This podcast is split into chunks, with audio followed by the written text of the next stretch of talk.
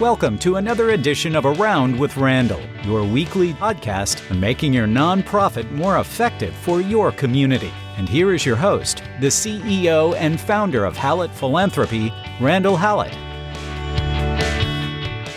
I'm excited to be here with you on this, the latest edition of Around with Randall. And of course, I'm Randall.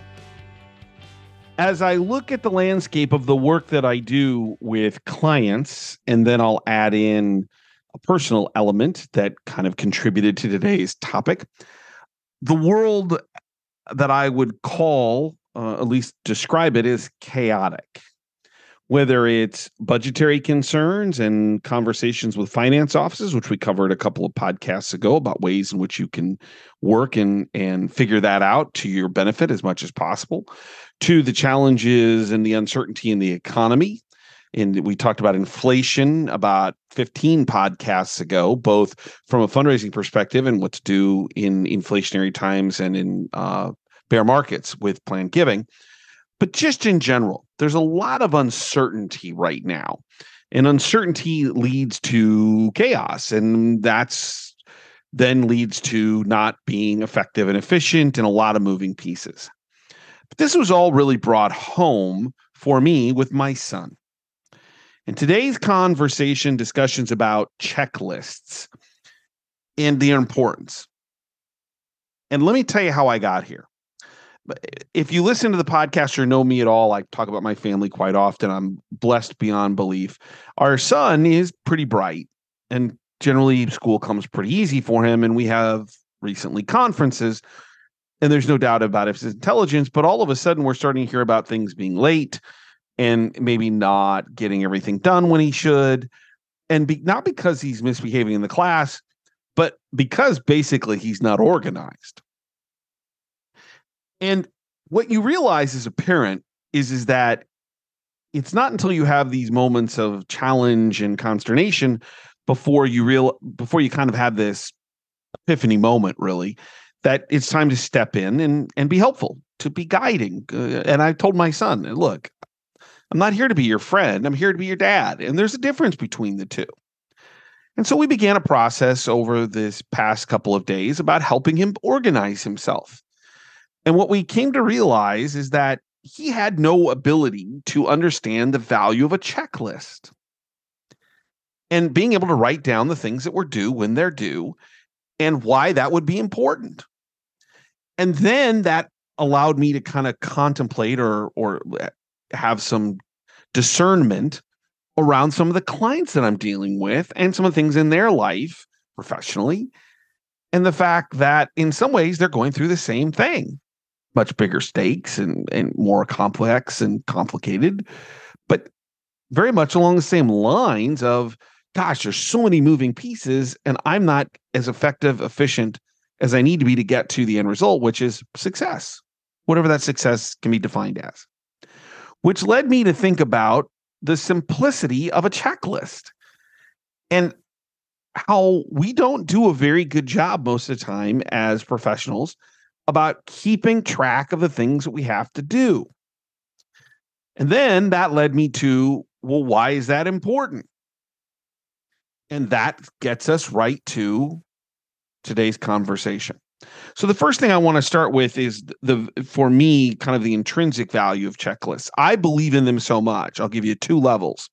Number one is if you work with me at all, you know that I have a checklist for campaign feasibility studies, 128, 138 steps that we need to go through or at least account for. If it's a campaign council, there's another 109, and various sub points, which we'll talk about in a few moments or minutes about why those are important. If you're doing Grateful Patient, there's a checklist by month. What are we going to do? How are we going to do it? It certainly can move, but we know what we're going to do together. There's nothing that I do in Hallett Philanthropy or pretty much in my career that doesn't have a checklist. And then I began to think about it from the perspective of the value of checklists and my own daily life. I actually have two. I have my to-do list that I keep in Outlook that's client or business related. And I'm adding all the time and, checking them off when I get done. And then I have in my CRM a business checklist that I keep separate because that deals more with outreach to potential clients in the tracking. And by the way, if you're a gift officer, it's just like your CRM. Who am I qualifying? Where are they in the cultivation process? Have I made the ask? How am I closing? It's no different. It's kind of interesting. So I have these two checklists, and I always talk about the four monitors at my office during the week that literally on one on the far right is the checklist that has everything I do every day, business related, client related. And then the second one over, one to the left, is all of the CRM ones. They're always up, and I'm always checking against them. So I realized I'm a checklist nerd. It's my thing. Why are checklists important? What is the value of them? Well, let's talk about that from the philosophical perspective for a few minutes. Number one, checklists provide a sense of clarity and productivity. If I know what I've got to do today that's on a checklist, plus maybe what's on my calendar for calls and appointments and outreach, and the same for you, calls, outreach, appointments, meetings, then you know how to get things done. You know how to prioritize things. That creates clarity in what needs to get done on a daily basis. That clarity can help when things are chaotic, i.e., if you're able to put stuff in and put due dates and kind of know when things are scheduled, what you learn about yourself is how long it takes to do things, and that clarity creates efficiency and effectiveness. So the first thing is just realizing there's a clarity in knowing what to get done and when to do it. I think this was really important for my son in particular, because when we started his checklist of the different projects for third graders, he began to realize, oh, well, I got to do this one now because it's due sooner than if I do this one, which is due later. Or, which we got a little bit, I think the next day actually, oh, I can complete this one in 10 minutes, which was accurate. And then I can get into this other thing that's going to be a little bit longer. So even the 9-year-old figured out the clarity, which begs the question why we all don't use checklists more often just for that purpose. Beyond that, it also creates personal responsibility. I can speak for myself that when in the Outlook something happens and we have a scenario in which the line goes red or the task goes red because I'm behind, I don't like that. Or in my CRM, if I see it and I'm behind, I don't like that either. And so it presses me to go get that done. That accountability, I mean, the clients, I guess, would know if I'm not getting something done, or my accountant if it's financial or business development. But really, this goes back to the idea of leading and lagging indicators, which I think was podcast number 33 or so, around getting out ahead and staying ahead of the things that might get you in trouble. So one way to look at it is that personal accountability through checklists creates the ability for you to see, to avoid problems down the road, to see what's coming. It also, number three, lessens rework. How often is it that we get started on something, we get drug into something else, and we can't remember where we were? And a checklist can, you can break it apart. I got the first part done, got to finish the second part with a note. It causes you not to waste time on things that don't require it. It's also highly, number four, highly motivational having a checklist. There's nothing better for me professionally, besides seeing client success, than checking that check mark. Man, that feels good. And it may be the dumbest of things in terms of something that needs to be done. But boy, do I like when I check it. If there's actual scientific evidence in the brain about the idea of the sense of euphoria when you accomplish a goal. I didn't realize its power, and I speak about it with maybe a little more emotion today than I did about 4 or 5 days ago, when my son started checking things off the list. And he went to bed last night. I said, how do you feel? He goes, I feel great. I got a lot done. He's not any smarter than he was 3 days, 4 days ago. He's more organized, but he feels better about himself. He's more motivated. Kind of amazing. That also then brings in this idea of number 5, preventing burnout. If you feel like you're accomplishing something, then you're less likely to feel like you're burning out of it. I also will put this in a little different way. It's not meant to equate it emotionally, but just contextually. There's a term that I love to use, paralysis by analysis, meaning when things get so long or wide, or there's too many things to do, you can't figure out what to do. And I watched that happen in my son. I've watched that happen in some clients as well, in circumstances where there's a lot of moving pieces and they're not sure what to do.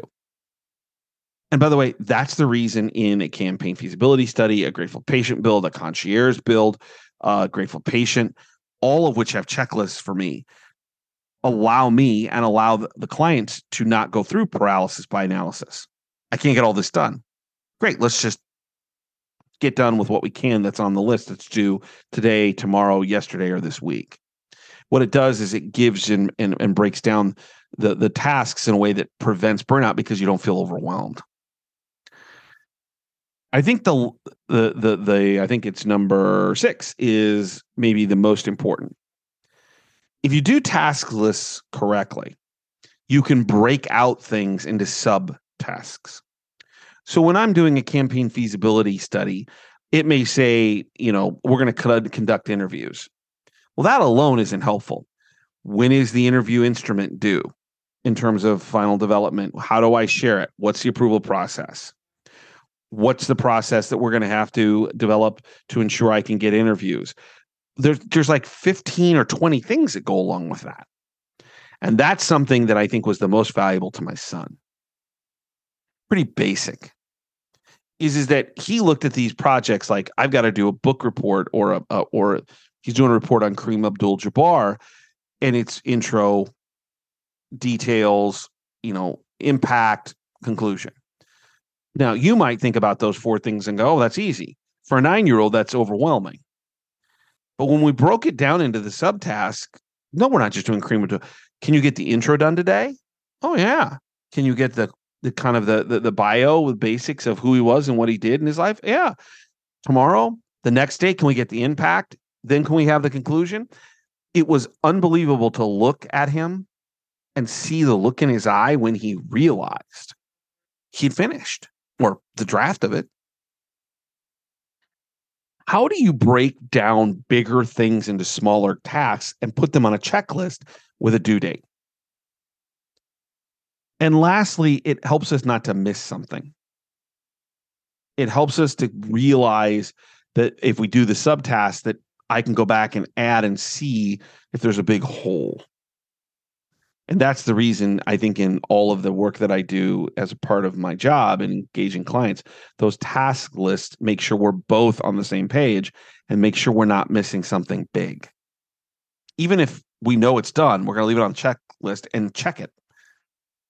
Even if something I know they have, like we're doing a Grateful Patient build and data is something they just do brilliantly, I still have all the data points. What data we need, how does it work, what's HIPAA, all these things to ensure we have it. Clarity and productivity, number 1. Number 2 is personal accountability. Number 3 is it lessens the idea of rework or missing or having to redo things. Number 4, it creates motivation when you feel like you've accomplished something. Number 5, that helps decrease burnout. Number 6, it allows for the creation of subtasks so that you know exactly kind of what are the pieces that make up the whole in a particular bigger project or need or issue. And number 7 is it causes you not to miss things. Checklists permeate life. So if you're an airline pilot, all you do as in the cockpit, and I'm certainly no expert, but it's checklists. Pre-flight checklist, takeoff checklist, landing checklist.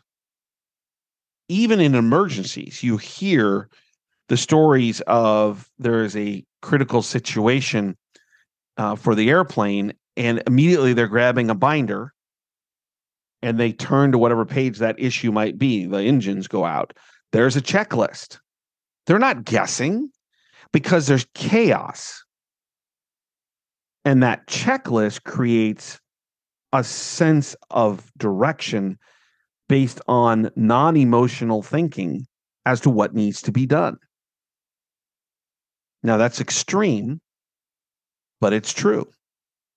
checklists we see in surgery. So Atul Gawande wrote a book called The Checklist Manifesto about the idea that checklists and the ability to use them in surgery is critically important.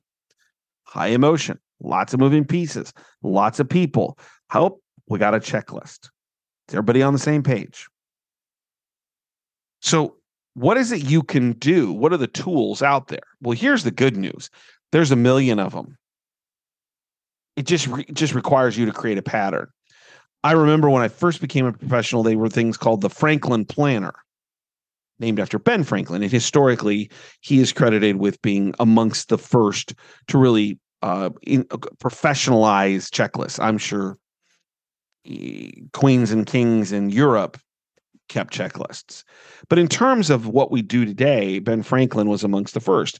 And there was a company that took advantage of that and created the Franklin Planner. And it was a checklist. It was a written book with all your stuff during the day, and you move stuff over. Then came Palm Pilots. Some of you may remember those.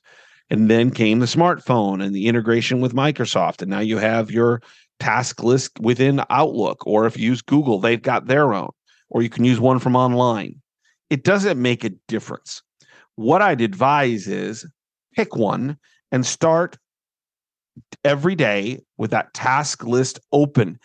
And that's probably the greatest tactical advantage, or at least recommendation I can make, is if you have to work to find your task list or the tasks, then you're going to end up not getting what you want out of it.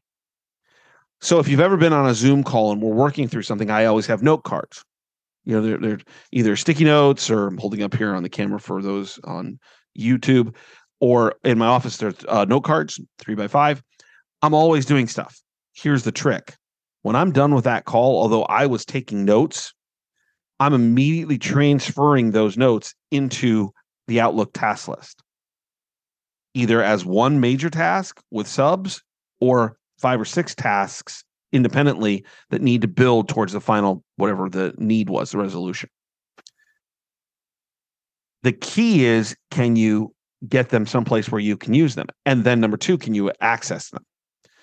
I have access, obviously, to Outlook on my phone so that I can see what are the tasks that need to be done that day or that are coming up, and they become the catalyst for my planning. Cross-reference that with my calendar. I got pretty much what I'm going to be doing today. The key is whatever you use online, or use on your phone, or you use a combination of phone and, you know, Google or Outlook, or your Yahoo has one, or Gmail has one. They all have them. Is to keep it open, keep it used, keep it in front of your eyes, and type it in or write it in and use it. Because the minute you stop using it is the minute you get into trouble. And the effectiveness and the idea of accountability and, you know, lessening rework and creating motivation and the idea of burnout and creating subtasks and then obviously not missing things, all is lost if you don't actually have it in front of you. I'm not saying you need 4 monitors with one monitor dedicated to one, but it certainly would be helpful if you have it in front of you all the time. Checklists. Not a heavy subject. But I think if you use it correctly, and particularly if there's chaos and a lot of moving pieces, a lot of things to remember, getting things into that checklist might just be something simple that makes you much more accountable, effective, efficient, and feel good about what you're doing. And that's a winner any day of the week and twice on Sunday. Don't forget to reach out to me at hallettphilanthropy.com. That's podcast at hallettphilanthropy.com. Check out the blogs, 90-second reads about various things going on. Critically important to kind of thinking and seeing and feeling what's going on in the industry or just in leadership in general. That's also at hallettphilanthropy.com. Remember, it is interesting right now. There's a lot of indecision, unknown going on in the world that affects nonprofit work. And what you do is critically important. I hope you know that. I hope you feel that. I hope you can see through the morass towards the value that you bring. Don't forget, some people make things happen. Some people watch things happen. Then there are those who wondered what happened. And in our world, you are somebody who makes things happen and partners with someone who does to make those people and the things we believe in who are wondering what happened a better series of possibilities. That's important. So thank you for what you do. I appreciate you and your time. Share this with a friend if you think it'd be helpful. But nevertheless, I will look forward to seeing you right back here on another edition of Around with Randall. Don't forget, make it a great day.